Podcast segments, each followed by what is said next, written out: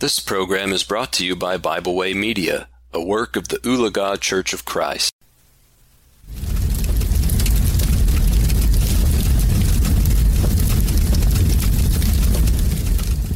Thank you for joining me today for our devotional here at the fireside.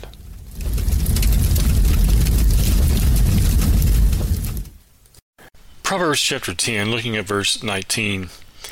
In the multitude of words, sin is not lacking, but he who restrains his lips is wise.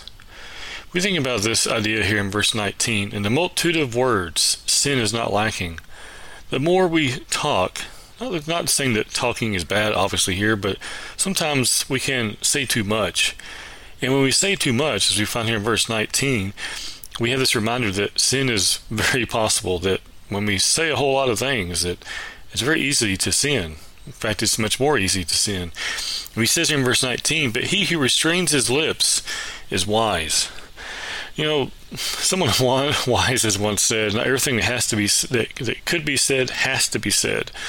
Meaning, there's some things that we could say, sure, but they don't have to be said. And sometimes, friends, there are things that we just better left unsaid. And sometimes we have to realize also that just by thinking the wrong thing without even saying it, yes, we can sin by thinking about saying something. Let's make sure we are those who choose their words carefully. That's much easier said than done. But, friends, let's strive to be those who are wise in their words, that are making sure that we're not just saying too much and saying things that we shouldn't. Let's choose our words carefully. Thank you for joining me today for a devotional here at the fireside.